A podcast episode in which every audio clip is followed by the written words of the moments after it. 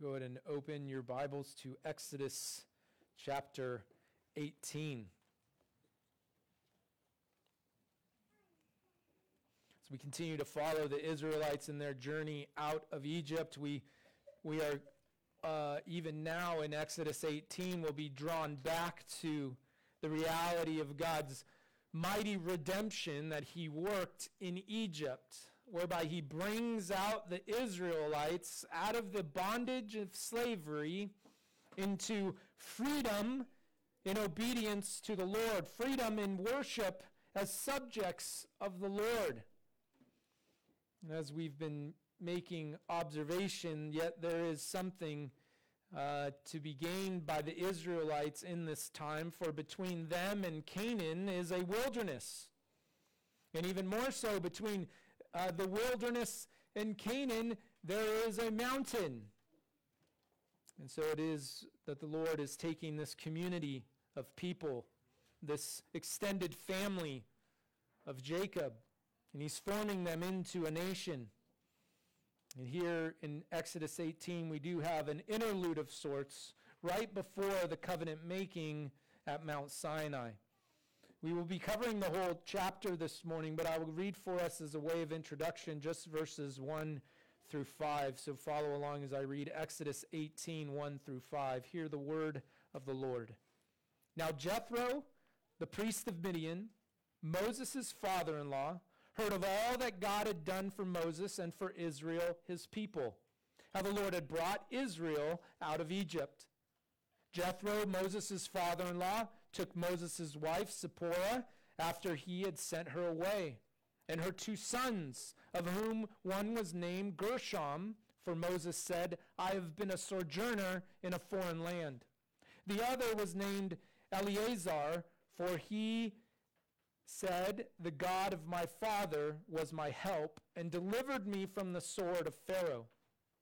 Then Jethro, Moses' father in law, came with his sons and his wife to Moses in the wilderness, where he camped at the mount of God. And the grass withers and the flower fades, but the word of our God stands forever. Let us ask for his help just one more time this morning. Oh Lord, we join our hearts and our minds together this morning, seeking your truth found and contained in your word. Help your servant now to dispense this truth that your people may not just be hearers of your word, but doers also by the power of your Spirit. We thank you, Lord, in Christ's name. Amen. Well, as it uh, relates to uh, the previous passage, and as I was reflecting upon Exodus 18 this week, I, I thought of it in, in a way of something of, of a prospector, of a gold prospector. And I thought of Exodus 17 and 16 and even some of the previous chapters, and I felt like as the prospector, I came upon a beautiful valley where I, wherever I stepped, I could find gold nuggets right there on the surface, like manna in the wilderness or water gushing from a rock. And these nuggets were clearly, uh, my, in my illustration, were are nuggets of Christ revelation in type and shadow of, of the deposit of that revelation in the Old Testament, right there, seemingly on the surface of the text, and certainly as it relates to subsequent revelation and their interpretation of it. And so we come to Exodus 18 in this kind of curious interlude before the covenant making on Sinai. And I found that I wasn't quite on the surface for me, and maybe I'm not such a good prospector, but it wasn't on the surface. It wasn't right below the surface for me, but I had to keep going, and I feel like it took me a little bit to finally grasp something as it relates to the deposit of Christ our Lord here in Exodus 18. Not um, to completely overlook, for it's contained here in the historical narrative presented before us. And so here we join in the divine author's intention of revealing to us the mysteries of Christ contained in type and shadow within the Old Testament as a testimony to us that Christ, as the scope of Scripture, is the referent point of all the history of the church and even of this age as a whole. And so we'll be looking at this chapter and seeing how it undergirds for us two great Christian truths that we are aliens and sojourners in this world, and the Lord is our help. This obviously comes from Moses' naming of his two sons, where we find that they are given both in name and in explanation before this interaction with Jethro and, and instruction from Jethro, before the covenant at Sinai. And I think it's for us, it, it lays down these, these tracks for us where we are to hold on to as we enter into this narrative. That for Moses, he is to remember that though he has been delivered out of Egypt and he is on his way to Canaan, though he, we know he will never make it to the earthly Canaan, but it is for also the Israelites that will make it to the earthly Canaan, that even though they've been delivered out of Egypt, where they were slaves and they were aliens, that was not their home. They find themselves in the wilderness, where again, they are aliens and sojourners, but not without the help of their Lord.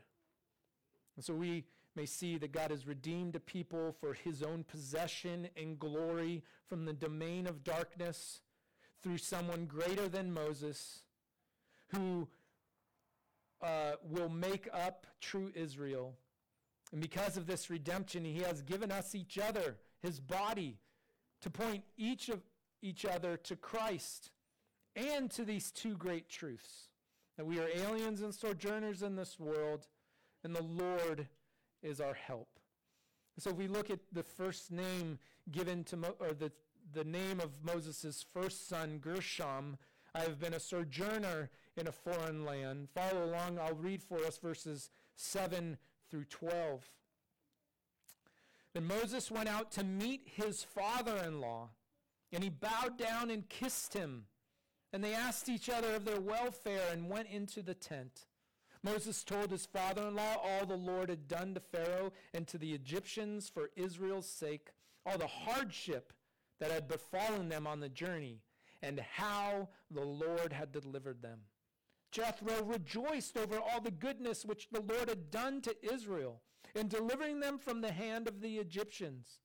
So Jethro said, Blessed be the Lord who delivered you from the hand of the Egyptians and from the hand of Pharaoh and who delivered the people from under the hand of the Egyptians. Now I know that the Lord is greater than all the gods. Indeed, it was proven when they dealt proudly against the people. Then Jethro, Moses' father in law, took a burnt offering and sacrifices for God. And Aaron came with all the elders of Israel to eat a meal with Moses' father in law before God. And so, as we see this uh, narrative unfolding where there's this reunion between not just Moses and his wife and his sons, between Moses and Jethro, who took him in as a son when he was first exiled from Egypt after killing this, uh, the Egyptian and fleeing from Pharaoh. And so he comes and this sweet reunion with his father in law ensues where there seems to be no love lost, no matter what amount of time had separated his first meeting him and this time for Moses had spent 40 years in the wilderness, or 40 years in exile from Egypt before he returned. And so we find here that Moses in his latter age is not too old and too uh, far mature to give honor to one who is before him, and that is his father Jethro. But within this, I think what we are presented with is two antitheses. At least two things are brought into contrast here. First, meet, the meeting with Jethro is an antithesis to the war with Amalek. For Jethro and Amalek are uh, joined in blood as they are all considered Gentiles. They're not of Abraham. And so we see here that one in Amalek came and he seized the Israelites, and his response to the greatness of the works of God is a threat to him and his kingdom, and so he comes to make war against them. And in making war against them, he finds that it is to his own destruction. But Jethro, true as he was when he blessed Moses in his first departing, when he said, Go in peace, comes and returns to Moses and not only seeks to be reunited in familial relations with Moses, but now united in faith. Coming to where he made peace with Moses, he comes to make peace with God. And so, this first antithesis, this first contrast we see is between Jethro the Midianite and Amalek, where one comes in humility, one comes seeking truth, the other coming uh, to undo the works of God, or at least to oppose them. And we find that this is done, and we know from other scripture, this is not done because of Jethro's cunningness or his own act, but by the act of God upon Jethro's heart. And so, in like ways, also, our second contrast is Jethro's response in contrast to the Israelites' response from the previous chapters. Whereas the Israelites murmured and grumbled throughout their wanderings, here is a Midianite rejoicing over God's goodness to Israel. The faith of the Gentiles putting to shame the faith of the Hebrew. Reminds me of when Jesus, during Jesus' earthly ministry, when he comes into contact with the centurion, and the centurion says, Just say the word, and my servant shall be healed. And Jesus says, There is not faith like this in Israel as there is in this centurion. It's very similar here with Jethro, for he shows that his faith is a great faith. He has a faith in the one true and living God because of the works that he has accomplished. The works that were supposed to be at the forefront of the Israelites' mind as they went in their travels. That they would remember the plagues and God's delivering them out of Egypt that they would remember the raising of the staff before the sea and the parting of the sea and their passing on dry land and then the covering of the Egyptians as they tried to do the same. And if that wasn't enough, they were to remember the Lord's provision in manna or in, in converting first bitter water into sweet and then giving manna from heaven, and then finally water from a rock, and then as a deposit of their future victory in the Lord, the victory over Amalek, which was clearly seen when Moses raised his hands. Victory was given to Israelites, but if Moses' hands fell, the Amalek or the Amalekites uh, would gain an upper hand. And so all along the way, the Lord is showing the Israelites that, that this, that he is with them, that he, that he has uh, blessed them and he is delivering them. And maybe it's just the nature of being in those trials and tribulations, and maybe you can attest to this, is that you can't see the forest for the trees. That you're there and it's maybe one great trial before you, or one trial after another trial after another trial. And we have yet to stop and, and look back and see that why is there another trial before you? Well, it's because that previous trial has passed you. The Lord has delivered you out of that. He has brought you through it. And if it's one great trial, it is that you weren't fully consumed in the first meeting of it, but you have, the Lord has sustained you through it. Maybe it's helpful that Jethro gets to hear the story in full. And so, in hearing the story, he, he's able to gloss over some of these things. Yet, I don't think that's exactly it. I don't, but I do think it helps. And it's helpful for us to share our burdens and our trials with one another, as we'll see later what the Lord has given us in the church. But as we share with our brothers and sisters, it is not unkind for them to say, Praise the Lord for where he has brought you. And may we both petition him for where he is taking you so that you may have somebody who's able to look above the trees and remind you of the forest. And so we have something of that here with Jethro, but it is a contrast to Israel's response. And this response of Jethro is a deposit into the reality that, un- that the union we have with Abraham by faith is greater than union by birth. Our union with Abraham by faith is greater than union by birth. Turn with me to Romans chapter 4.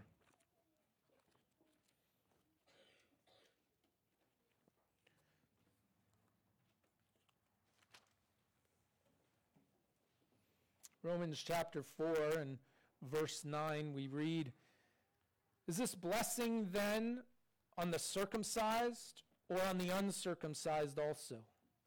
What is the blessing? Is that Abraham believed God and it was credited to him as righteousness. And blessed are those whose lawless deeds have been forgiven. Blessed is the man whose sin the Lord will not take into account. Is this blessing on the circumcised or on the uncircumcised? For we say faith was created or credited to Abraham as righteousness. How then was it credited? While he was circumcised or uncircumcised? Not while circumcised, but while uncircumcised. And he received the sign of circumcision, a seal of the righteousness of the faith which he had while uncircumcised, so that he might be the father of all who believe without being circumcised, and the righteousness might be credited to them. And the father of the circumcision to those who not only are of the circumcision, but who also follow in the steps of the faith of our father Abraham which he had while uncircumcised. For the promise to Abraham or to his descendants that he would be the heir of the world was not through the law, but through the righteousness of faith. For if those who are of the law are heirs, faith is made void, and the promise is nullified. For the law brings about wrath, but there is no law. For where there is no law, there is no violation. For this reason, it is by faith in order that it may be in accordance with grace, so that the promise will be guaranteed to all the descendants, not only to those who are of the law, but also to those who are of the faith of Abraham, who is the father of us all.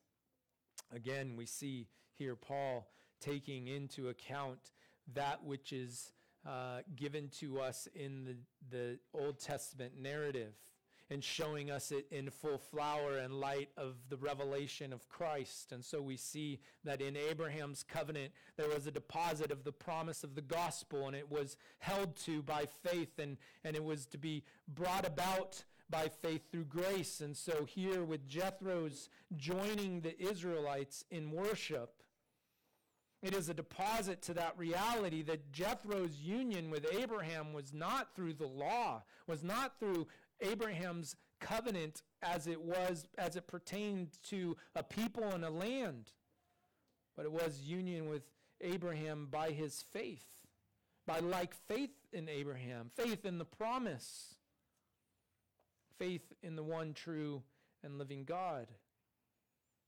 We also read in Ephesians 3 4 through 6 by referring to this, when you when you read, you can understand my insight into the mystery of Christ, which in no other generation was made known to the sons of men, as it has now been revealed to his holy apostles and prophets in the Spirit.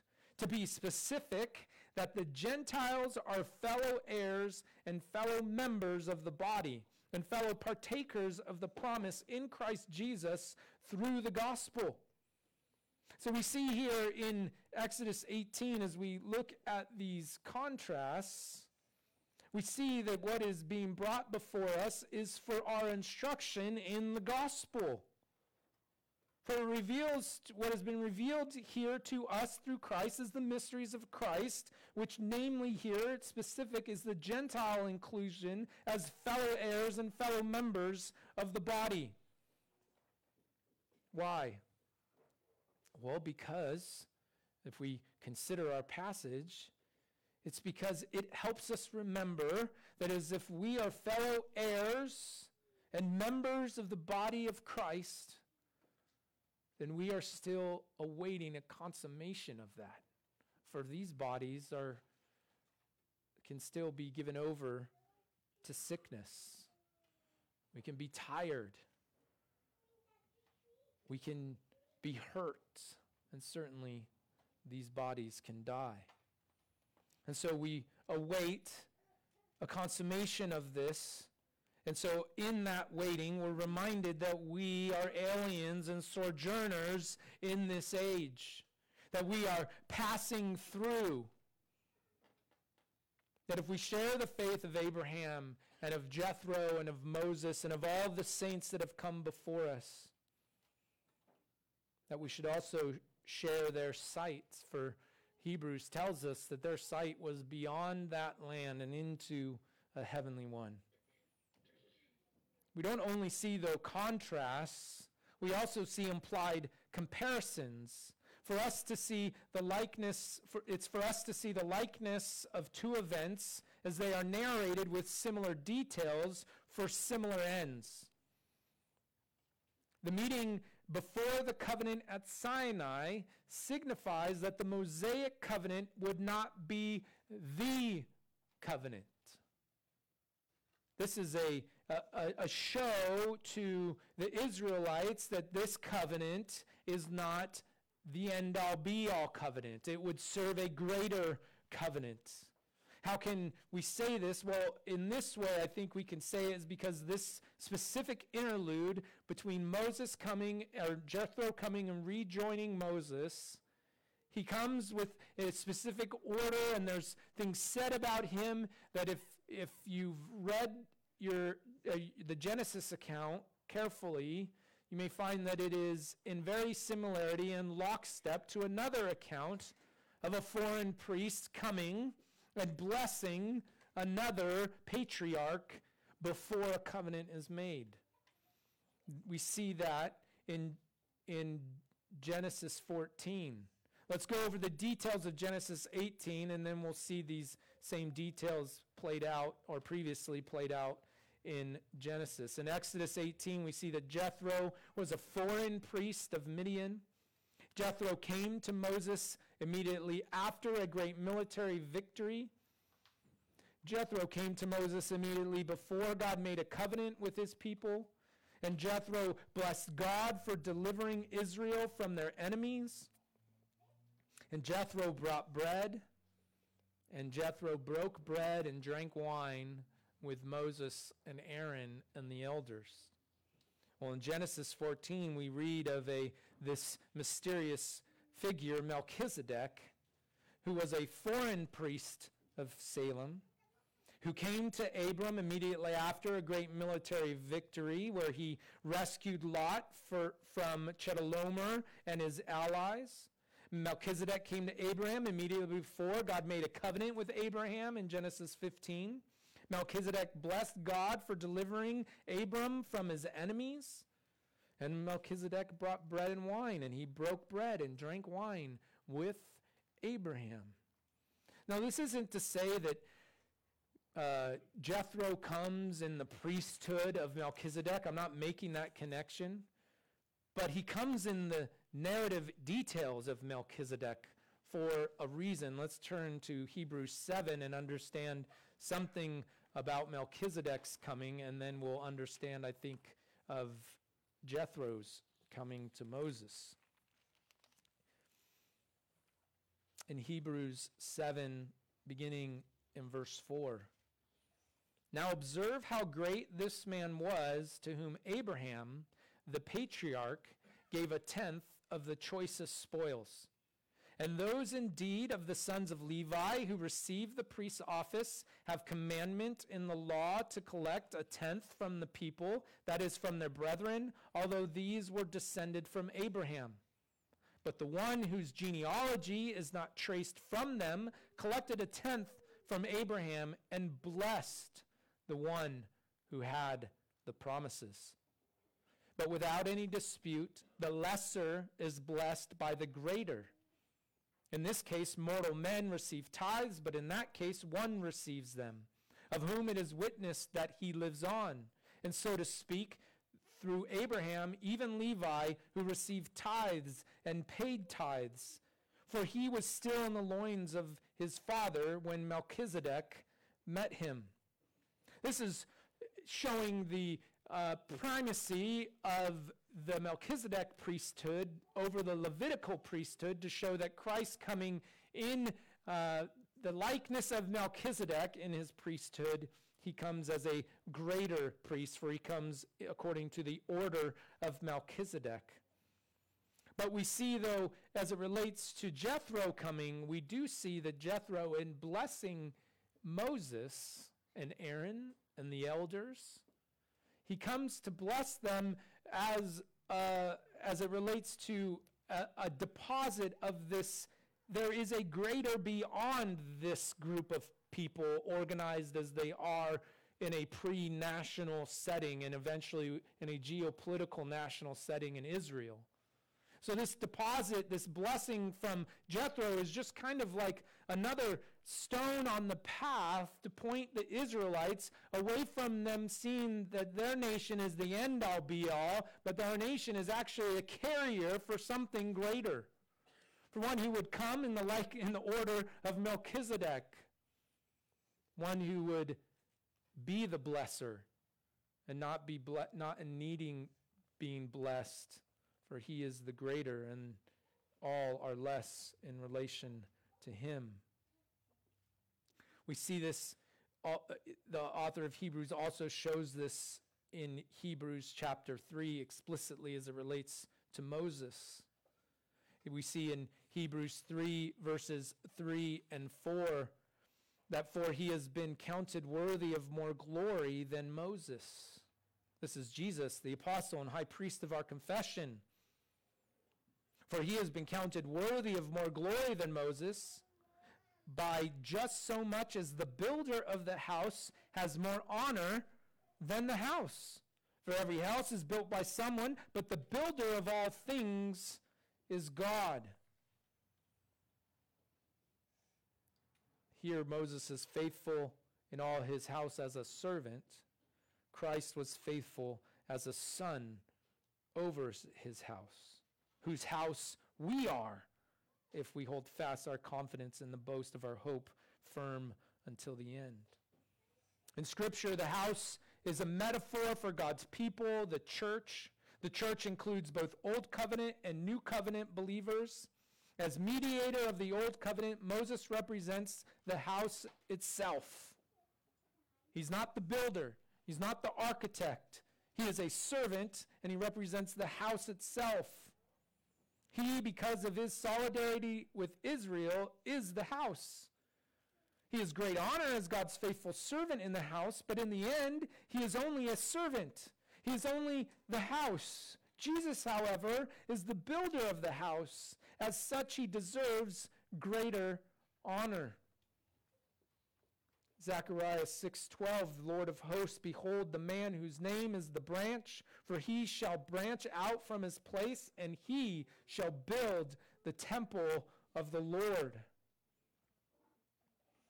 This all pointing us to see here in this interlude where Moses and Jethro have this interaction and they have this almost sacramental meal together, after sacrifices are offered, after profession of great faith is given from Jethro, blessed be the Lord who delivered you from the hand of the Egyptians and from the hand of Pharaoh. For I know that the Lord is greater than all the gods indeed. It was proven when he dealt proudly against the people. It firmly seats the old covenant in its place as subservient to the new. It is to serve the new, just as Moses serves Jethro, a Midianite priest. So Abraham served Melchizedek. So as Moses was a part of the house, Christ is the builder of the house. So we are able to see with greater clarity what was being pointed forward to here in Exodus 18. And all this to say that because the Lord, though here in through the old covenant was building an earthly kingdom, he was not building an earthly kingdom for the ends of an earthly kingdom. He was building an ends for a, a heavenly kingdom that will come and dwell on a new earth. And so it is for us to remember we are aliens and sojourners in this world. But we are not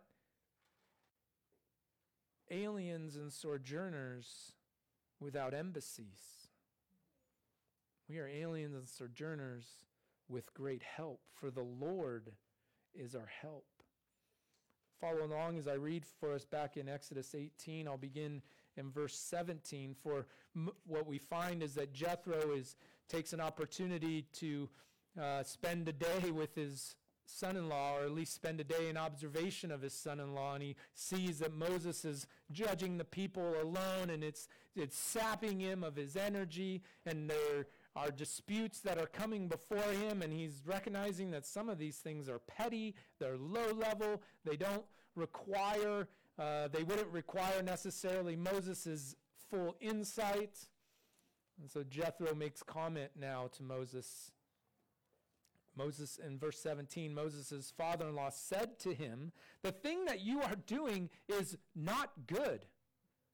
You will surely wear out both yourself and these people who are with you, for the task is too heavy for you. You cannot do it alone. Now listen to me. I will give you counsel, and God be with you. You be the people's representative before God, and you bring the disputes to God. Then teach them the statutes and the laws, and make known to them the way in which they are to walk and the work they are to do. Furthermore, you shall select out of the people able men who fear God, men of truth, those who hate dishonest gain, and you shall place these over them as leaders of thousands, of hundreds, of fifties, and of tens. Let them judge the people at all times, and let it be that every major dispute they will bring to you, but every minor dispute they themselves will judge. So it will be easier for you, and they will bear the burden with you. If you do this thing, and God so commands you, then you will be able to endure. And all these people also will go to their place in peace. So Moses listened to his father in law and did all that he had said. Moses chose able men out of all Israel made them heads over the people, leaders of thousands, of hundreds, of fifties, and of tens. They judged the peoples at all times. The difficult dispute they would bring to Moses, but every minor dispute they themselves would judge. Then Moses bade his father in law farewell, and he went away in his own land. I'll make no comment, except in passing, that what we have here is common grace is is under is natural understanding from Jethro being brought about into the life of the people of Israel such that we can see that the light of nature can give instruction to the nations. That's Israel as a geopolitical entity that they can be informed by the light of nature to rule and, and yet they would be a theocratic nation. They would also find that it would comport, their laws would comport with the light of nature in this way. And so Jethro is able to give this very practical advice.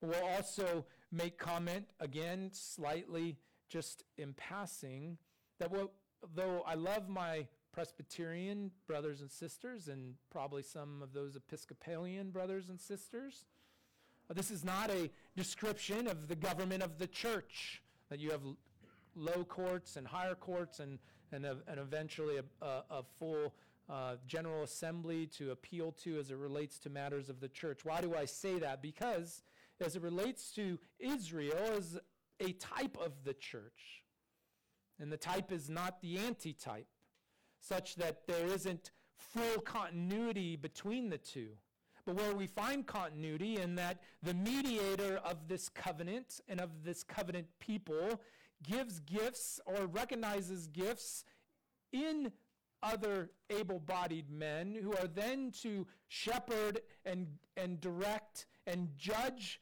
these people in different settings So we find in the church the same thing that our mediator has dispensed gifts.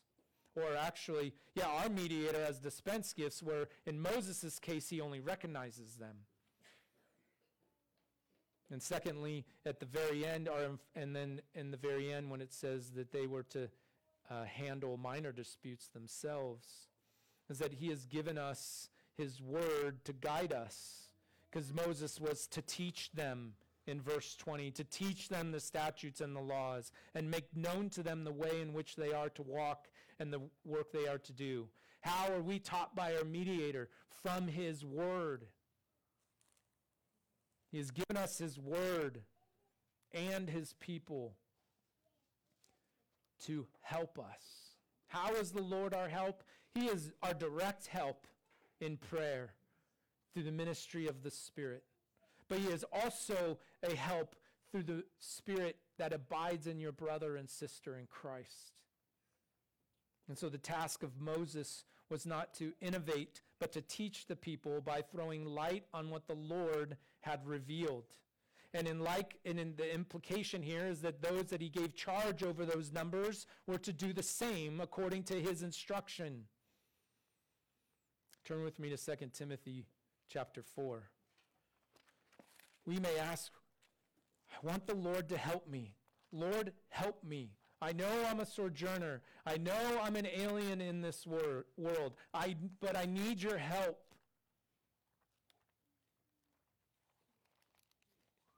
He has not left you nor forsake you, brothers and sisters. But he has given you his help through his administration of gifts and his organization, organization of his, of his body, the church. In 2 Timothy 4, we, we read Paul writing to Timothy, I solemnly charge you in the presence of God and of Christ Jesus, who is to judge the living and the dead, and by his appearing, uh, and by his appearing and his kingdom. Set up small groups. Uh, make sure they have curriculum that it comports with relevant topics to this world. Uh, make sure that uh, these things are done in a way that um, is acceptable and will draw in the crowds. I think that's not what your Bible says. Preach the word. Be ready in season and out of season. Reprove, rebuke, exhort with great patience and instruction. For the time will come when they will not endure sound doctrine. We teach sound doctrine, for the time will come when they will not endure sound doctrine, but wanting to have their ears tickled, they will accumulate for themselves teachers in accordance to their own desires, and will turn away their ears from the truth and will turn aside to myths. But you be sober in all things, endure hardship, do the work of an evangelist, fulfill your ministry. Brothers and sisters, my main task or my foundational task, the fount of my ministry to you is the preaching of the word. I'm to do it in season and out of season. I'm do, I'm to address it to the young and to the old.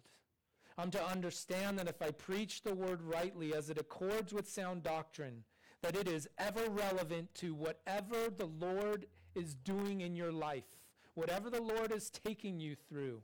The Lord is helping you this morning and every Sabbath morning that the word is preached to you rightly.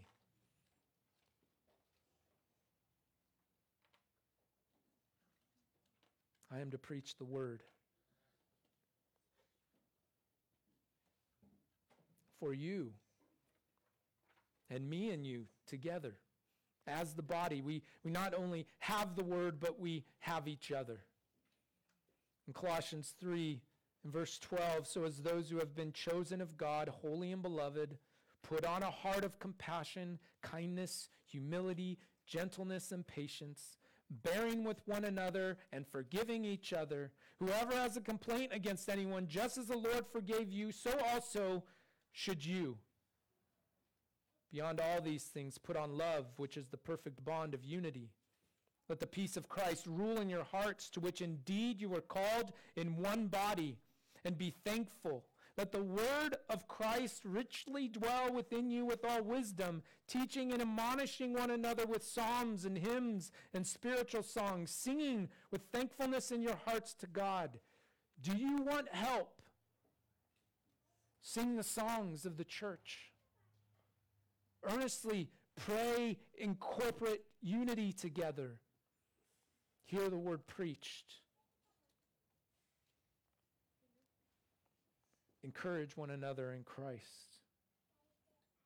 The church, in type and shadow in the Old Testament, could not run properly or effectively without being led by men of sound judgment, great reverence, and personal holiness.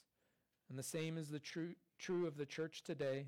Only when church leaders, such as pastors, elders, and deacons, are righteous and reverent can God's people expect to flourish. Where one is appointed because of the weakness of their mediator, the others, as it relates to the new, are appointed because of the victory of theirs. Your help being uh, disseminated from me comes through the victory of Christ. Ephesians 4 talks about Christ ascending and or descending and ascending. And having us ascending, he disseminates gifts to his body. He gives helps to his people. He has also given us each other to be in of one mind and of one spirit. How can we be of one mind and of one spirit when we're many persons? Because we have one word. We have one mind of Christ and one spirit of God. This we can agree. This we can come to together as help in our time of exile, as help in our time of sojourning, a real and present help in trouble. I'll close with the word of the Lord out of Psalm 121.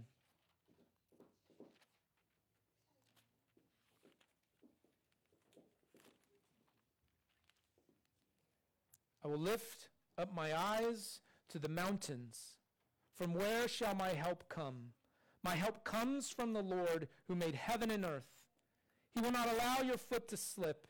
He who keeps you will not slumber. Behold, he who keeps Israel will neither slumber nor sleep. The Lord is your keeper. The Lord is your shade on your right hand. The sun will not smite you by day, nor the moon by night. The Lord will protect you from all evil. He will keep your soul. The Lord will guard your going out and your coming in from this time forth and forevermore. Amen. Let's pray. Oh, Heavenly Father, we come before you this morning. We give you praise for your word. We thank you that there is no lost pericope, there is no lost section of your word whereby we don't find the loving reminder of who our Savior is and what he has done on our behalf. Oh, that we would share in the faith of Jethro, that in our hearts we would know and with our lips we would confess that you are above all other gods and that you are bringing us into your land. And so we, as aliens and sojourners, beseech your help through these means of grace and through your body of saints who you are fitting together. Help us, Lord. Help us to see the beauty of such a design. From now and forevermore. We ask these things in Christ's name. Amen.